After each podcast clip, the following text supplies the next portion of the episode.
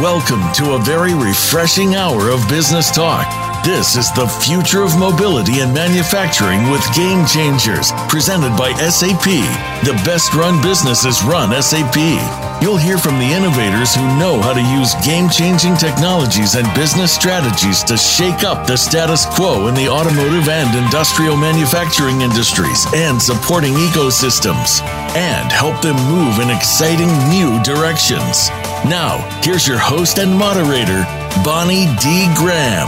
Welcome, welcome, welcome. If you want to help make the world a better place, then it's time to run and drive, if you can, with the game changers. And this is where the best are running and driving. Let's check out the buzz on the street today. I have a very interesting quote from supplychaindigital.com. And I'm going to introduce a word that is new to me that is the topic of our show. So listen up. It's a long quote, but we're going to set the stage here. So the quote is There's been huge changes in the world of manufacturing over the last few decades, and nothing has affected the industry more than consumer demand and expectation. Okay, I think we all know that. In 2018, the gap widened even further between customer expectations and after sales service realities, which served as a catalyst for manufacturers to make major changes and begin the shift toward, wait for it, here's the big word, servitization. Servitization. You might spell it with a, an S S A T I O N or a Z Z A T I O N, depending on what side of the pond you're on.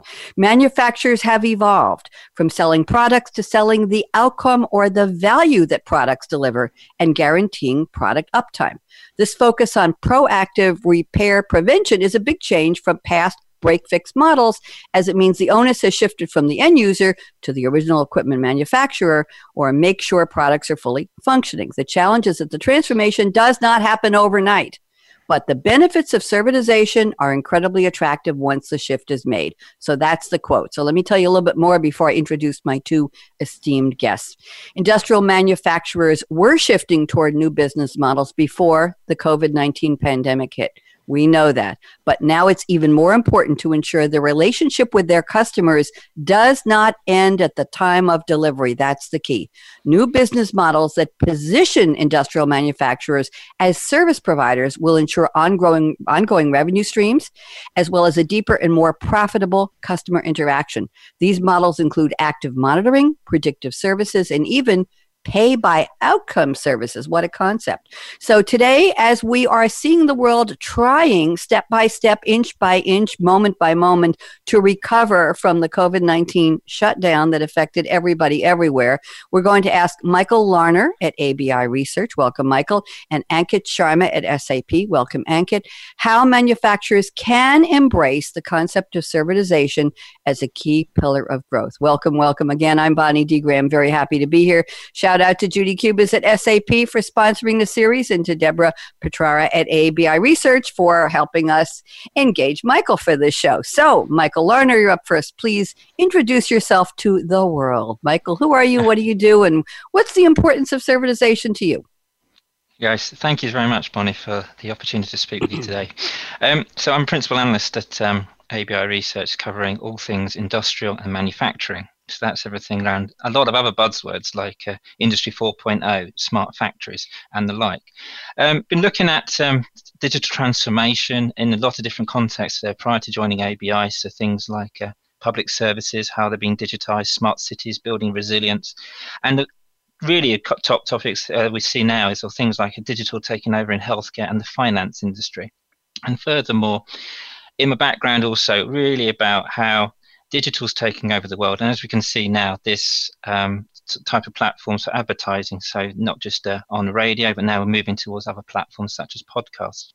Servitization, really interesting topic. So instead of um, manufacturers man- producing a machine, selling it to a customer, walking away and coming back when it runs out and it's 10 mm-hmm. years old, coming towards now really being engaged day, week by week, day by day in how they're manu- their piece of the machine are actually performing and going to improve the operations for their customers. So looking forward to getting this conversation going.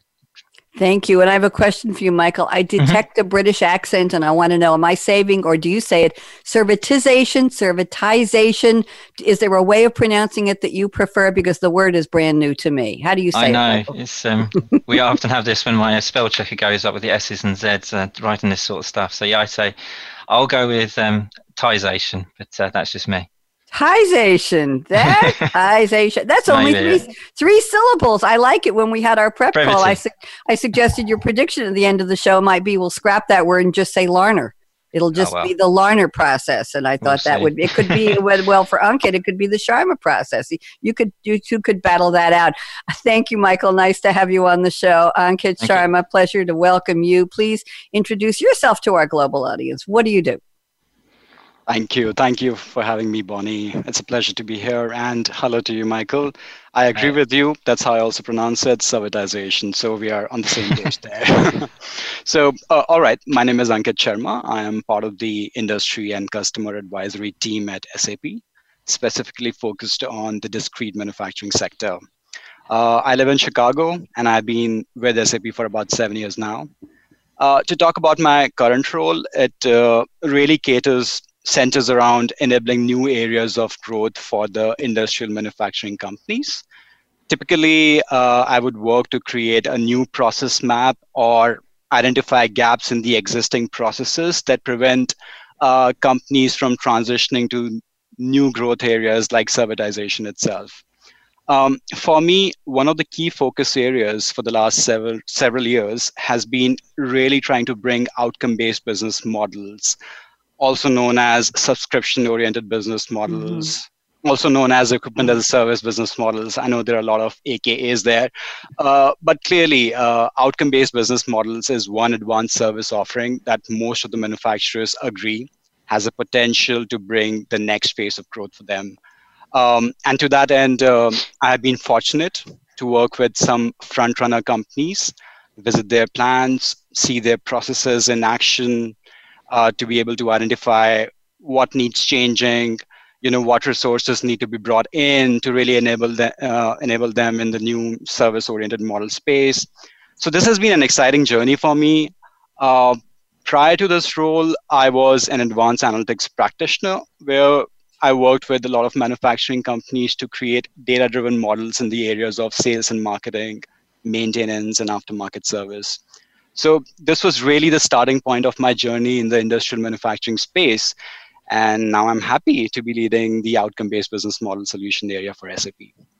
Thank you, Ankit. Very, very interesting. Has there been a, we talk about change management, we talk about paradigm shifts and how companies do business, we talk about fluidity and pivoting and agility. Is, is this a mindset shift? I'll ask you and then I'll ask Michael before we get to your opening quotes. Uh, is this a mindset, mindset shift where people have to say, what do you mean outcome based? I have a machine, I'm selling it. It'll, it'll go for a certain amount of time built-in obsolescence. What a terrible thought. We used to say that about washing machines and dryers and stoves and all that. They're going to wear out and you're going to have to buy a new one. Get over it on the consumer side. Do you think this is a shift or is this has this become accepted practice now, Ankit, uh, in terms of companies saying, yeah, we have to do more than just sell the machine. We have to sell what it is going to do for somebody or how many hours it will be productive or the, the various ways they can use it that will produce other outcomes for them. Is this a, a brand new way of thinking or is it pretty much business as usual by now? Uh, Bonnie, that's a great question, and you're spot on. I think this is a big mindset shift that that needs to happen to really bring these business models out in the market. And let, let me just extrapolate on that. Let me explain that a bit. Um, if, if you look at incumbents or if you look at how the traditional traditionally the industrial manufacturing business has been run, it has been more about selling the capital equipment, mm-hmm. getting paid upfront, right? So so as you can imagine, uh, you know the companies have been doing this process over and over and over again for years and years which has become sort of their culture and suddenly now mm-hmm. we come up with this new sort of a business model where we are promising the outcomes from those machines right so so you know you can imagine uh, the sales force the service people you know they have to really orient themselves in a slightly different way to get accustomed to this new way of doing business the new commercialization models and whatnot right? So that's why i mean i have been a great proponent um, of the fact that there has to be a mindset shift. There has to be a na- new way of working. There has to be a new way of looking at the market and there has to be a lot of risk oriented models that need to be brought in to really execute this business model Thank you very much, Ankit. I appreciate your indulging my question. I, Michael, what's your thought? Mindset shift? That's a tongue twister for me. Yes, um, I. Well, just to add to what uh, Ankit was talking about is the fact that one of the I think we're at the transition in the manufacturing sector whereby you've got a lot of the baby boomer generation rapidly reaching retirement. You've also got the um, millennials joining the workforce and now a new term Gen Z, which is uh, I don't know, um, a lot of marketing speak. But, but, more importantly, though, these guys are both um, being employed. Those sort of uh, new sort of um, segments in this in the community in the in consumer space coming into the workforce with new ideas about technology new ideas about how doing things and that's where these sort of like can start to be resonating probably not as quickly as you see in someone like a facebook or a google but actually in some of these more traditional smokestack industries they can actually have the opportunity to really make their mark and really learn learn from the experienced guys and then really make their mark as these um, companies really change their business models going forward Thank you. Thank you both. I realize that was not in our agenda, but it was just on my mind because we like to relate. We talk about industrial manufacturing, we're talking about machines, we're talking about outcomes, but we really need to relate it back to people. And it's a yeah. people thing. Who gets it? Who wants it, who makes that change happen, who embraces it, who resists it, who implements it, who accepts it, who promotes it, all of those good. I'm running out of verbs. I'm a human thesaurus. But anyway, it's just an interesting concept of where does this come from. So thank you very, very much both. Now we'll get back to our program is scheduled. Uh, by the way, if you're just tuning in, this is if you're on Zoom, well, we're on Zoom, and I can see the wonderful expressions of my two panelists. This is the future of mobility and manufacturing, a special edition series of Coffee Break with Game Changers Radio. I am Bonnie D. Graham here today with Michael Larner at ABI Research and Ankit Sharma at SAP, and we're talking about the concept of servitization. I've been told to say a long I servitization for industrial manufacturers. Fascinating concept. So, Michael, we're up to the part of the show officially where uh, we have I have asked you both to send me an opening quote that on the surface has absolutely nothing to do with the topic. And I'm going to read a little bit about the background of the source, or I call the attribution, and ask you to tell us very briefly how you picked the quote. So the quote you selected is one of our favorites, and you said it was from Abraham Lincoln. Not quite. I uh, my listeners know I use quoteinvestigator.com as my quote unquote Bible. Nobody take offense at that. It's not a religious concept. And according to that, uh, Alan Kay said this in 1971, and Atari Atari ad said it, wrote it in 1982. The director of the movie Tron, a gentleman named Steven Lisberger, said it in 1982. And Peter Drucker, of course, said it in 1986. Here's the quote The best way to predict the future is to create it. Michael, who's creating what future is it and, and who is who is doing all of this? So tell me how you picked this quote, please. Um, I think what resonated me with that quote, albeit uh, from a diff- an incorrect source, and I should apologise. Um, oh, no, that's okay. I go back to uh, not a good analyst. Going to should go to his sources and get the get the fact check better. It's but fine. Anyway, uh, makes it really, more fun. Makes it more fun this way. um, it resonates with me because we talked already about the status quo and how you, and there's a lot of uncertainty out there in the marketplace as we can all um, think about as we go about our day-to-day lives. But um, if you're not trying to predict the future but not but creating it, it's more about then taking that entrepreneurial mindset, almost saying, okay, that's the status quo, almost ignoring it, having the vision, having the courage, being a risk taker to shape in the future and bending the future to what you want it to be and what you think is important. So I thinking here is that people like um, um, Henry Ford saying, okay, people are using horse and cart. That that's working perfectly well at the moment. I've got a better idea of doing something. Let's. I got this four-wheeled four-wheeled vehicle, and um, we can see if we can make something of that to make a future out of that. Similarly, um, the thought that um, oh, they'll never have PCs, laptops in in homes. They're always just going to be an industrial device for processing information. Now we've got them all in our homes, and now even more processing power in these little devices that we can fit in our pockets. And that's people t- taking the taking the risk, investing in the future, having a view in terms of what the future can be, and creating it. In, in other words, not being reactive but being proactive. And I think that's where we're talking about earlier about servitization. So imagining a new way of doing business and a new way of not just manufacturing, but how manufacturers operate going forward. Thank you. I love we love the quote and it has floated around for so long and there are about five variations on it and it's always nice to see it and it doesn't really matter who said it it's true michael so there so thank you for bringing it to us don't worry about the attribution this is we, we give you a pass on this one because we love the quote. Uh, Ankit has sent a quote that has a definite attribution. It's a quote from Haruki Murakami, and the book is called Norwegian Wood. I will not attempt to read it in Japanese. Uh, he was a Japanese author, and let's see, I don't have his dates of living, but the novel is a nostalgic story of loss and burgeoning life. I'll just say that. We're not going to use the word. It's told from the first person perspective of Toru Watanabe, who looks back on his days as a college student living in Tokyo. Through his reminiscences, readers see him develop relationships with two very different women the beautiful yet emotionally troubled Naoko and the outgoing, lively Midora. The novel is set in the late 1960s, Tokyo, during a period when Japanese students, like those of many other countries, were protesting against the established order. And the quote is, if you only read the books that everyone else is reading, you can only think what everyone else is thinking.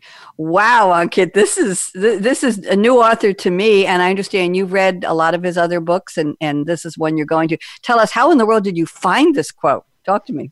It's very interesting, Bonnie. You know, I'm a big fan of Murakami. Not that I've read like all of his work, but I'm on my fourth, uh, you know, of, of his books. And uh, interestingly, I have not read Norwegian Wood, but that was like one of his most highly rated uh, books. So I'm going to do that. Uh, it's just that I keep scouting for a Murakami quotes for one thing or the other. You know, I, I tend to use those quotes in my own presentations, and this one really, you know, stood apart. Um, um, and I'm, what I what I really like about uh, Murakami is that he writes in such simple manner about ordinary lives of people, uh, but still he's able to convey such deep meanings. Um, so that's about Murakami. But I'll come back to uh, why did I choose this quote. Yes. Uh, for me, it really alludes to the threat of commoditization that exists in the industrial manufacturing space right now. And, and how manufacturers really need to start reading different books, so to speak, or in other words, start looking at different ways to differentiate themselves from their competitors. Um, I remember uh, one of the discussions I had with the head of services of a big food and beverage equipment manufacturer. Uh, when he told me that there are so many me too products right now that exist in the market right? Mm-hmm. and and their current leadership position is threatened because of that intense competition that exists. Um, and clearly nobody wants to be a commodity uh, because it's really not an attractive business then. You know your your profit margins are low and whatnot. So so what I really want to say is that leaders are really exploring different avenues. Uh, in some cases, it's services that what we are talking about here, and uh, they're looking to expand their offerings beyond what they have traditionally sold. Um, but like any new venture, there are a lot of challenges. Even with those challenges, I think the manufacturers still need to forge ahead. They still need to explore these new spaces. And I agree with uh, what um, Michael said. You know, they have to be entrepreneurial. They have always been entrepreneurial, but mm-hmm. you know, mm-hmm. nothing should prevent them from really exploring further and you know, in a way, reading a different book to really differentiate themselves. Thank you very much. Both very, very thoughtful quotes. So, what we're hearing is don't follow the pack, lead the pack, break out from the pack. If everybody's doing it, and even if a company is late to the servitization, servitization model, think about doing it your own way. Very interesting. Now it's time to go through the discussion statements. My panelists spent a lot of time creating statements to help us guide this part of the roundtable. And Michael, I'm looking at your first one. I think we've already covered it, but you have some examples. So would you like me to do? So let's do number one. So what's going to happen is I'll read a little bit from Michael's statement, and Michael will spend about two, two and a half minutes explaining it, expanding it. He's got some good use cases here. And then I'll ask Ankit Sharma to to comment, to agree or disagree. If you have anything to add, then I'll pick a statement from Ankit's list and I'll read that. And then Ankit will lead that part of the discussion and we'll go back and forth and we'll just keep going. So we don't take breaks on this show. It's too good, too good to take a break. We'll listen to music later. Okay. So here's what Michael Larner said to me before the show. He said, to embrace servitization, manufacturers will need to reimagine their business models, which we already established when we opened the show. So let me give one example and then I'll ask you to give some more, Michael. One example he provides is Konecranes, that's K O N E C R A N E S, wants to sell weightlifting rather than cranes. Interesting. Michael, tell us more, please. Yeah, it's, it's it struck me as one of the examples actually one of my colleagues has um, uncovered, and it's like you think, well, that's business has been going on for um, however long a crane's been in existence, really. And um, sort of they've had been muddling along quite nicely, sort of saying, turning up building sites and, and supplying it with cranes. But now it's actually, they're not fundamentally um, delivering that. The service they're delivering is lifting items to other parts of the building site or the construction site. Mm-hmm. And it's interesting that they are now just really rebranding, reconsidering their core offering, and that's its actual service as opposed to the piece of equipment that actually is then turning up on these building sites. And I thought, how do you actually then, what is interesting to me is not just that customer proposition, is how acceptable that is to the construction firm. Also, how do you actually then price it? How you, it's quite, in that sense, I think it's quite tangible because you just, in terms of do you do it on number of lifts, number of staff on site? Do you dis- distinguish between things like uh, what's actually being carried by the crane? And mm-hmm. if it's like a rare material or valuable material do you have to price it accordingly or you just do it simply on a traditional more time and materials basis? I mean there's some risks in these sort of models where you can actually start confusing the customer. I want to buy a crane. I want to hire a crane. I don't I just want it I want it for two days. I don't need I don't know how much I'm going to be lifting and, and so forth. So I think there's a sort of risk sometimes. It mm. some companies might get a bit too early on this sort of ideas and we'll start seeing people pushing back and they won't be so successful. And they sort of stick to what you're good at and stick and keep the customer on board. Um, one other example I think is really interesting I think encapsulates um, the direction of travel that we've been talking about already is some work that um, a woodworking company quite nondescript um, in terms of an industry, not most um, high profile of industries. It's a company um, called Biesse, B I E S S E. And they're working, and that's when you get the application of technology firms getting involved with some of these manufacturers, and this one being Accenture. And what they've they been working with them is, is to instead of just inst- um, people work um, selling them machines, the machine maybe has a breakdown, they come out and fix it. That's your sort of traditional model. Now we're going to get to the stage where Biesse actually is saying to themselves, we'll actually install sensors within our machines. That's actually collecting data. It's also helping that company saying to their customers, we expect that you need a service in the next two weeks because the, the machine will actually is risking breaking down because it's at, working at full throttle. So instead of risking the, the um, loss of production because it has an accidental breakdown, we're actually offering a service now where we're actually proactively servicing your, your machine, coming in at a scheduled time, so you can schedule the downtime and then have no immediate inter- no um, surprises in your production. So that's actually where it's a blend of costing it in terms of hard machinery and then service on top. Much like you get in the IT industry, so you're selling hardware kit, that's often in the IT mm-hmm. world obviously a loss leader, but then you're adding the services and the support on top, and that's where the margin comes from. And that's really where we're seeing in the manufacturing world a lot more direction travel in this uh, theme of servitization. And just one final point, and is um, the really the core manufacturer, one of the core manufacturers being Bosch. And taking this a step further is they've announced in, by 2025, artificial intelligence will be included in all of their new products, putting them ahead of the competition. To Ankit's point about creating margin, creating leadership in the in the process. So really, going back to the topic of servitization, really re- our examples here, imagining different business models, still doing the core product, still providing machines, still providing um, cranes and the, and the like, but really adding extra value, serving the customer, having an ongoing relationship with that customer. Thank you, Michael. Interesting, interesting how the customers are receiving this. Yes, finally, Now hmm. we know what we're really buying, what we're really subscribing to. We know we're getting the benefits rather than just a, a piece of something sitting there. Thank you. Ankit, please join us. I, I don't want to say agree or disagree because I know you agree. You might have some other examples. Ankit, please join us and, and add something you'd like to say. Sure. Um, I think there were a lot of interesting points and a lot of threads that I can pick mm-hmm. from what Michael said.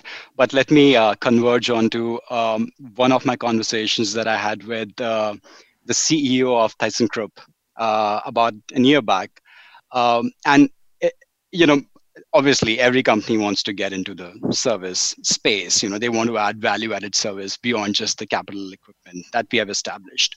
Uh, but I, what I really uh, liked uh, about what he said is that now that they're collect- collecting so much data from the equipment because of all the sensors that they have put in, the next phase of growth would really come from unlo- unlocking that one key insight, right? That can really generate so much value for the offering company as well as to their customers. And the example could be as simple as what if you were able to predict well in advance when there could be a potential breakdown.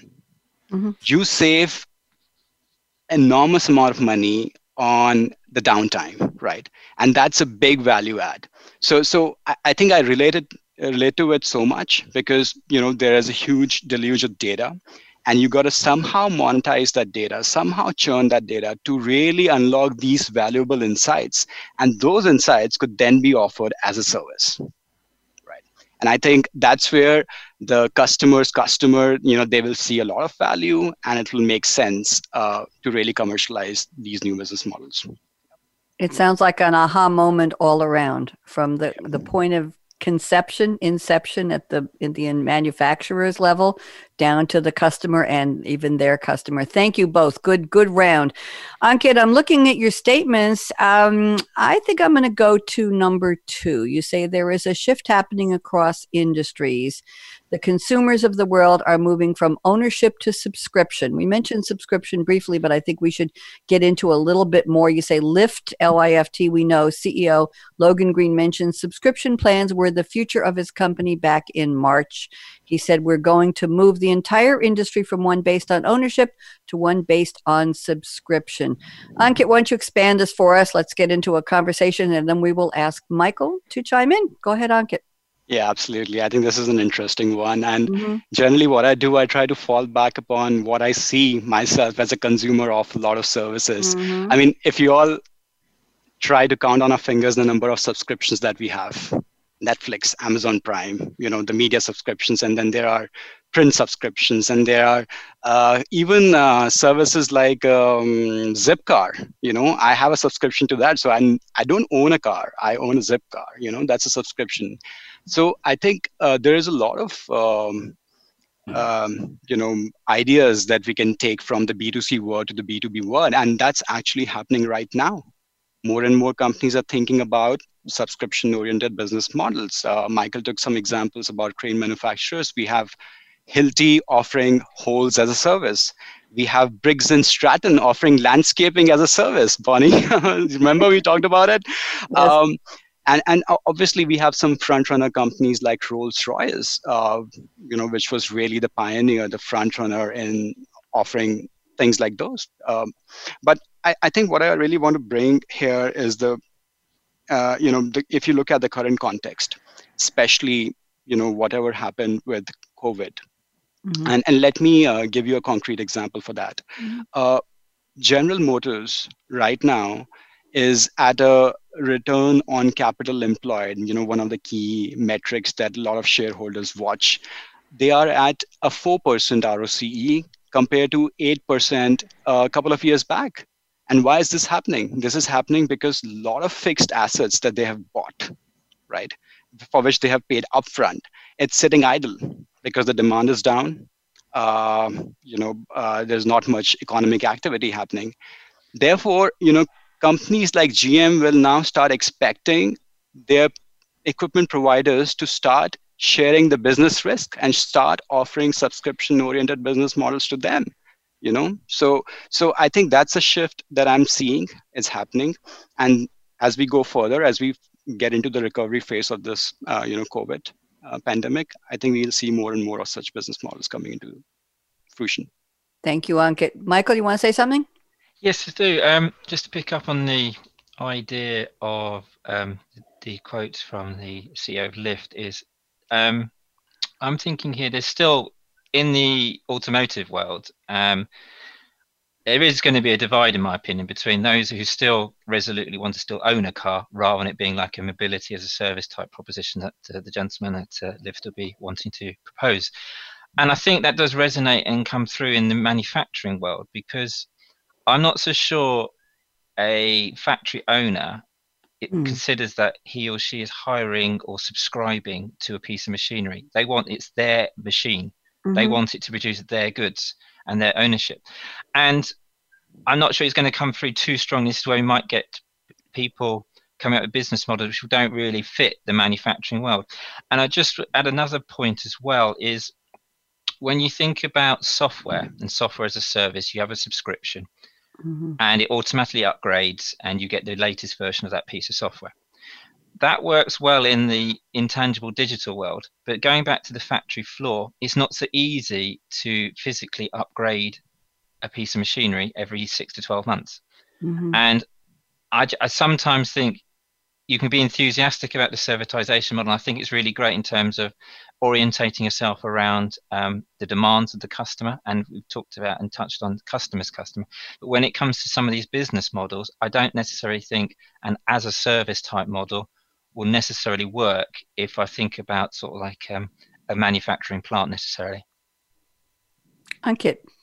All right.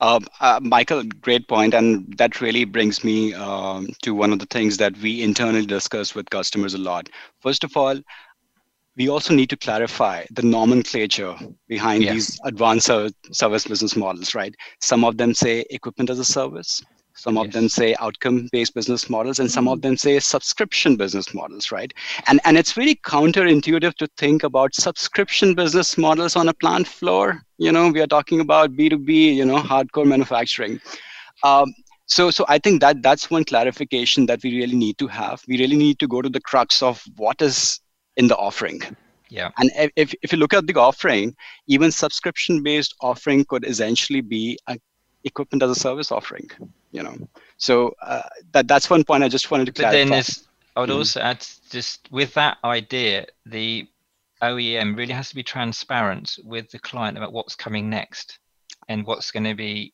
in mm-hmm. order for me to sign up to let's say a 100%. two three year time frame and they i don't know so they, they want to be actually disclose that type of information to a customer necessarily because of this sort of um, ip protection type of perception yeah, and you're right. You know what? Uh, when we when our customers offer these services to their customers, their customers are asking for, I want to know, am I gaining or am I losing? Yeah. Right? Yes, and and well, I want to chime in here, Michael's second statement, which I was going to probably uh, pass because you're bringing it up. But Michael, just for the sake of you wrote it, he said, in order to bring servitization to fruition, knowing your customer and customer's customer will be critical. That's what you're talking about, right? Right. Yeah. Correct. Okay. Anything else you want to cover on this, either of you? Because I'm going to move on to statement number three from Michael. Are we good? Good discussion. See what Zoom does for us? I can see my panelists instead of, okay, you talk for two and a half minutes and you talk for two and a half minutes and I'm moving on. I get to see either a hand goes up, call me next, or a nod. Unky, Unky looked at me like, I want to say something. And then Michael, I saw the eyebrows go in another, I want to oh, yeah. say something. So it's, it's, it's, a, it's a real roundtable. I appreciate both of you. So let's go to statement number three, Michael. I want to cover a little bit more here. We have oh, about 20 minutes left. So uh, you say manufacturers need to have a digital thread in order to embrace change. And you say design and engineering teams need to have the tools to accommodate changes in the market. Often said that manufacturing now runs on data, but more than an empty statement when considering digital twins. I love to bring up digital twins. I think, okay. like, who, who, are the twins and what do they look like and where do they come from and what TV show? I'm, I'm teasing, of course. So, talk to me about digital thread and digital twins, Michael, and then we'll get Ankit to join us. Go ahead. Super. Um, yeah, it's a really hot topic at the moment, what we're seeing yep. in the marketplace. Um, the reason being is if you take the concept of digital thread first of all, so it's ev- everything information coming into the organization, be that from all angles. So that's from their suppliers, from raw materials, right the way through to the operations, and then coming in from um, both the customers' uh, interaction, so even like the CRM system, but also then the finance system. So really collating all the data, all the operational data. So you've got a, in a single application a, a view end to end of how your manufacturing plant or operations are running and could run. And I think what's important about the digital twin aspect is it's not only an, um, an application for consolidation and collection, it's then it enables the users, the plant managers, the senior managers to start experimenting. So what do we do if we have a different change in our supply chain. And I think we can all think of examples of that that's happened mm-hmm. in the last few months. Yep. What happens if the customer changes their requirements? And then you can really, with that digital twin, you're basically creating a virtual factory floor, a virtual production line where you can start making those changes, but not actually at, at less risk, obviously, than actually tweaking it with the staff on the factory floor. You can actually come up with some experiments, you don't have to pull the production line down. You can do it in run in parallel whilst the, the production line is still running, and then make those changes, make those decisions, and then go onwards and upwards, as it were. Ankit, agree, disagree, anything in between? Talk to me. I think I want to expand on that, um, yeah. uh, especially how can we approach uh, the entire paradigm of digital twin. Um, you know, mm-hmm. at least what I've seen um, once we establish this foundation, a digital thread, like Michael, you mentioned, you know, what can we do beyond establishing that thread? So at least what I've seen is, um, uh, you know, starting with a very simple optimization processes, like can you do a certain manufacturing uh, uh, operation better, depending on the kind of output that you see um, and and just to expand onto that a bit more is you can actually run a lot of simulation models and i think michael that's what you were referring to right yeah. Uh, you can test a lot of different inputs to that digital twin and see how the product that you're manufacturing will react to a real life food you know in the real life and and depending on that you can make a lot of tweaks to the initial design uh, and further on into the manufacturing process so that the final physical asset that you have with your customers behaves uh, in the best way possible you know?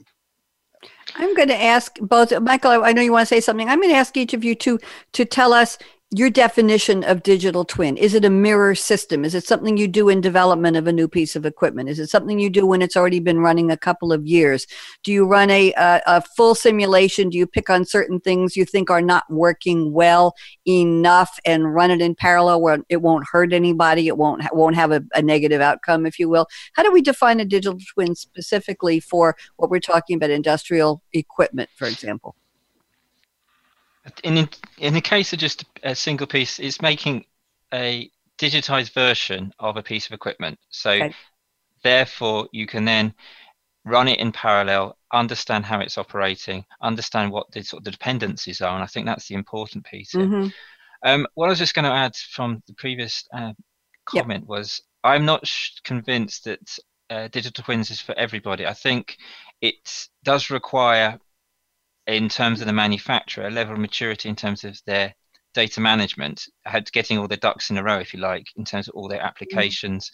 And I think sometimes it's one of a uh, an application that's more suited to a more mature manufacturer or a, a manufacturer working on a bigger scale, rather than say uh, a manufacturer's got two machines and has been in, in business for 20 years and they're quite happy with how things are going. I think it's it requires um, more staff that are actually data savvy as well as operational savvy as well. Mm-hmm. But sorry, Bonnie is is to my mind, it's basically a virtual um, uh, component of what you're actually trying to achieve, be it a production line or a piece of machinery.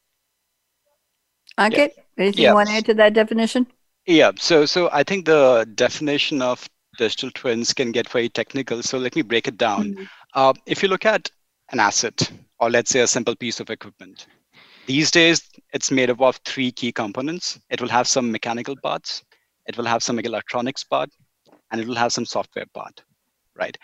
Um, I think when we are talking about a digital representation of this physical asset, what we are essentially talking about a digital representation of the engineering structure you know how each and every component be it mechanical electronic or software interact and not just interact what are they made of? You know what is their com- composition? Like we are what we are, human body is like water and you know carbon and whatnot. So we need to understand what that uh, physical equipment is made of, made of. And then uh, like point, uh, michael pointed out uh, it's not just about engineering structures during the design phase. We can further extend it to a digital representation of even the entire manufacturing line you know the different mm-hmm. operations uh, physical operations digitally represented uh, so i think that's that's how i see a digital twin broken down in the design phase in the manufacturing phase and then further on using what we have designed and manufactured uh, using um, that representation to see how the asset is behaving in the real world space which is the operation space Thank you both. I appreciate the expansion of the definition. I just want to make sure our listeners know exactly what you're talking about, and that helped. So, statement number four, Ankit Sharma. This looks interesting, and we've got to see how much time. We have about 15 minutes left, and we will take about four minutes at the end for your crystal ball prediction. So, Ankit told me before the show, he said servitization is inherently disruptive for the core business offerings of the incumbents. Therefore, they should ensure they don't lose focus of their core business model. This sounds like almost an oxymoron, uh, Ankit. This sounds like a push me, pull you, or a challenge. Uh, how, how closely can you stay to your core, but still add this, add the servitization model, and still keep your, your mainstream going of, of, uh, of customers, of income, revenue? So, how do you balance that? Ankit, tell us more, please. I think the short answer to this, uh, it's not really an answer, but a short, um, you know, discussion point would be that if you were to approach new disruptive innovation, it's all it always makes sense to do it outside of your core business, right? You don't mm-hmm. want to disturb your core business because apparently that is still the cash cow, and mm-hmm. while you are still testing out the new business model. So at least what we see in the market and what really the disruptive theory says is it always makes sense to establish a new business unit right when mm-hmm. i speak to customers they are thinking about a company within a company mm-hmm. uh, uh, you know these new business model entities will have their own decision making powers uh, they will have their own set of resources to rely on they will have people with fresh thinking who do not have the baggage of the core business right but at the same time they will rely on the core business to really give them the big GTM push. You know, mm-hmm. suppose if you want to reach out to the new customers, the core business customers could be, you know, those customers who this new business model could reach out to just to test and pilot, mm-hmm. right? And once you see some sort of traction and once you see some sort of profitability coming in, I think that's when you really push this forward uh, for scale. So I, I, think what I really meant was is uh, we really need to think about setting the new disruptive units separately from the core business. Um, yeah. Ankit, are we talking about an incubator? Are we talking about NDAs for any customer or prospect who was invited in to be part of the testing of, of whatever it is?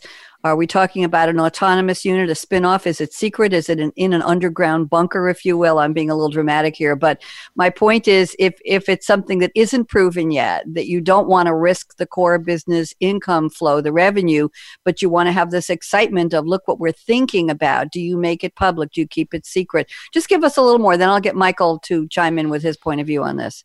I think you absolutely make it public and you reach out to the new customers with full force. And I just want to bring one example out. I may not Please. be absolutely accurate on the timelines here, but I remember in 1960s, there were so many um, stores like Macy's. You know, Dayton Hudson was like Macy's, like mega departmental stores. And then suddenly there was this shift happening towards this low cost stores coming in, right? And that's when Dayton Hudson thought that while we will continue with our business model of you know the age old department stores mm-hmm. we will also create something called target right? Separately as a separate business unit. And you know you know the rest is history how target has really grown. Yes. And dayton hudson the core business it started deteriorating a little bit uh, probably did not work too much but because of how they created a new business unit separately and really let it go, let it flow, uh, how they were able to survive such a big duration period. I love it. And by the way, where I come from in New York, we call it Target. Target, okay. and, and and Penny's was Jacques Panay. It wasn't because people was I'm going to Penay's, I'm going to Target because they wouldn't want their neighbors to think. Never mind, it's just just a thing. Michael, talk to us. What do you think about this disruption of the core? Where do you put your incubating thoughts? Public, private, secret, underground, NDAs? What do you do? Well, um, I don't think you necessarily put it on a like a Bond villain on a volcanic island, but um, I think what it does need is it's obviously it's a component of um, change management, and I think what you need to have at sort of board level is a unified view that this is the way the company is going to go. Because the risk of this is you have two in two go-to-market engagements running in parallel and in and in some respects obviously competing with one another. So i think what the if you're going to change up your business model yes i think you should have it running like an innovation center or an incubator but it have to be clear to both the traditional and the new what the rules of engagement are because you just destroy value both sides if you start confusing a group of customers with contradictory messages. Mm-hmm. And I think that requires, well, I said at the uh, top there, it requires leadership from the board members or and the VPs operations and or the sales people that um, this is the way the market is going. This is the way we want to do it, and but they, it shouldn't be jeopardised by the um, the day-to-day sales force. That, that's where these things can come a cropper, I think. Interesting. Ankit, anything you want to add to that? I want to squeeze in one more point before we go to predictions. Yeah, I, am just getting reminded of some amazing uh, quotes that I recently learned. Yeah, go ahead. Uh, and uh, this is a quote by the CEO of uh, EMC. You know, they make these storage devices and big ones. Uh, and he says, obviously, he said this in the context of acquisitions, but we can extrapolate it to innovation. So he says that if you, if you as a core business, try to hug the new innovation or acquisitions too tightly, it's possible that you will make them die. Yeah. So, so it's obviously very important for companies to really give a free space for the new innovations to breathe and to try their own stuff. Thank you very much. I, I appreciate the uh, the honesty, the authenticity of all of your your commentary. We're not trying to clean everything up for the audience. We want this to be reality. What what do the yeah. two of you see in your work, in your interactions with companies around the world? What what is it really all about? And that's why we talk about the the good parts and the not so good parts, the risk and the and the forward motion. So thank you, Michael. I want to squeeze in one more comment here. Statement number four. I think this is very reflective of where we are with COVID now and with this dipping our toes in the water of recovery, whether it's personal, professional, industrial, wherever you are. Statement number four, Michael Larner sent me says fewer staff allowed in facilities. Aha, is driving the adoption of servitization models. Manufacturers looking to reduce the number of staff physically present in their facilities in order to facilitate social distancing. Why don't you briefly? Uh, we're at 50 minutes. We have seven minutes till the end of the show. I want to give you each 60 seconds for prediction. So, Michael, take about a minute and a half of this, and Ankit respond, and then we'll do prediction each. Michael. Yes, I think this continues um, a lot of what we talked about in terms of servitization. So, if you you can't have as many, probably half the number of staff in, in some contexts are allowed in the facilities now because of social distancing but you still got um, the factory floor to run. You still got customers who expect um, expect their products on time and on in some respects an increased volume. So how do you do it? You have to work with your partners. So here the oems are now able to with those investments assuming they've done mm. their investments in things like the sensors they can actually do that predictive maintenance that break fix is done much more on a schedule basis. You're taking problems, your service here is you're taking the problem, the risk of the problem away from the manufacturer. They can then concentrate on their day to day operations. And so, and there's that chart, isn't it? That often you see. So, what's sort of driving digital transformation now? It's not internal. It's not inventions. It's it's COVID nineteen. It's actually driving digital transformation. I know it's almost coming a cliche already in about in two months, but uh, I think that's what's again will be um, driver for these type of uh, engagements with clients because you are taking the problem away from them with this sort of mm-hmm. servitization type model. Thank you. Ankit, ch- comments on this, and then Michael, get your prediction ready, please. Ankit. Uh, yeah, just a one small comment uh, to what Michael mentioned about partner ecosystem, and they will actually play a very important role during this time. And I'm reminded of some of our OEMs who really rely on huge network of partners that they have to deliver the services that their customers really want. So yeah, short one on that. Okay, thank you very much. Michael Larner, ABI Research, look into the crystal ball, steel yourself, ground yourself, and look hmm. in. The future could be five minutes after this show is over. By the way, we are live. It is, I don't know what month or year it is. It's July uh, 7th, July 7th, 2020. There you go. Can't wait for the end of this year. Michael, uh, anytime in the future, tell us how far out you want to look and what do you see that will change? Will we change the word servitization? Will we change it to Larner or Sharma? I don't know. And, and will this be something that, that every industrial manufacturer knows they have to embrace? Talk to me. Prediction 90 seconds, they're all yours. Yeah, I think one thing that sort of comes through in a lot of these um, back in our conversations this afternoon, this morning, is I think what has to change for this to come to be is another C word, not just the customer, but actually it's more about internal culture has to change in a lot of these mm. OEM providers. And it has to come from the board, as I said, but it can't just be a new way for the finance team to make more money or a new way to um, having new ways to attribute cost.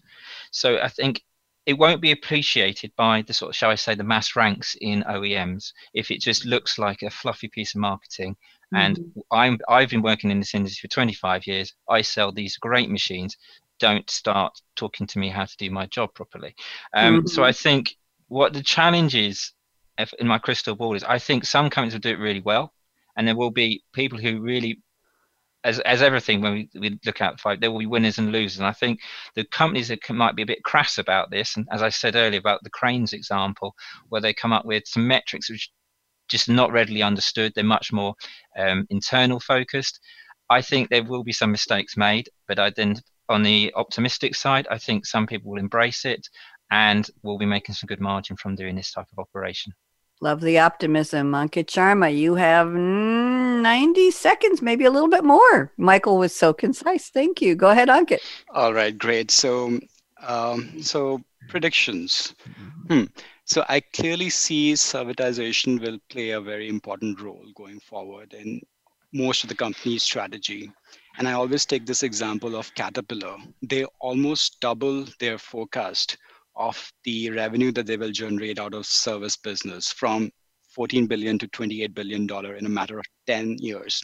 I think that speaks a lot to the change that we are going to see in the industry. There will be more and more service focus.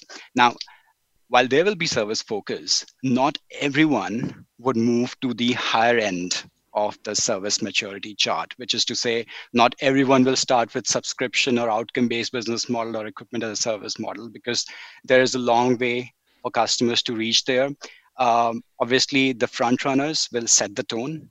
Um, and you know there will be followers but i think clearly there will be starting points uh, obviously most of the manufacturers already sell tools support you know for their equipment uh, but they will slowly start embedding a lot of so- software capabilities in their equipment and selling software on top of your equipment i think it's a easier implementation compared to taking the ownership of the entire plant you know and promising mm-hmm. them the outcomes so i think there will be a move towards more and more software uh, added, added services on top of the capital equipment. So in a way, the service, you know, just uh, kind of summarizing, service will continue to play an important role in the strategy. Uh, and secondly, software will uh, be the starting points to really bring that new uh, area of growth. Thank you very much. And I'm going to propose that we'll get rid of the word servitization and call it just tization. I think we'll just call it the tization model and everybody will understand what that is because they will have listened to this show and they will have listened to Michael and listened on and say, ah, tization. We know what that is. It's just easier to say and it's a fun word. What can I say? I want to thank both of you. This has been I, I use the word delightful in a business sense. It's been delightful watching because we are on Zoom and I, we can see each other. Yay! Uh, it, it's been delightful watching the two of you think, how you think and how you speak and how you react and respond to the conversation that we're all having. And it's been a real pleasure. I want to do a shout out to Judy Cubis and Ashwin Manapali at SAP for sponsoring the series and working so hard behind the scenes. Judy, this was a great topic. Really, really great topic. Whoever came up with it, thank you very much. I don't know if Ankit was part of that. I want to do a shout out to Aaron and the Business Channel team at World Talk Radio Voice America. And I want to do a shout out to Deborah Petrara, always at ABI Research. Thank you for working with Michael. And you know the drill here on Game Changers Radio. So here's my call to action. And it's an interesting one. Fasten your seatbelt. This series used to be the future of cars, and that really applied. Now it's mobility manufacturing. So whatever you're driving, what, however you're mobilizing yourself from room to room, you know, there's a traffic light between the kitchen and the living room these days, I hear, to keep you from going to the refrigerator so much. That's another show. Fasten your seatbelt. What are you waiting for? And I still say my car is getting three months to the gallon. I hope yours is doing as well. yes, go out and be a game changer today, just like Michael Larner at ABI Research, just like Deborah Petrara at ABI Research, just like Ankit Sharma at SAP and Judy Kubis at SAP. And everybody, thank you so much for listening. It's been a joy. We hope we have inspired, educated, enlightened, and just given you something to look forward to. Bonnie D. Graham signing off. Everybody wave bye. Bye bye. Thanks again for tuning in to the future of mobility and manufacturing with Game Changers, presented by SAP. The best run businesses run SAP. To keep the conversation going, tweet your questions and comments to Twitter hashtag SAPRADIO. Please join host Bonnie D. Graham again Tuesdays at 7 a.m. Pacific, 10 a.m. Eastern Time on the Business Channel. We wish you a positively game changing week.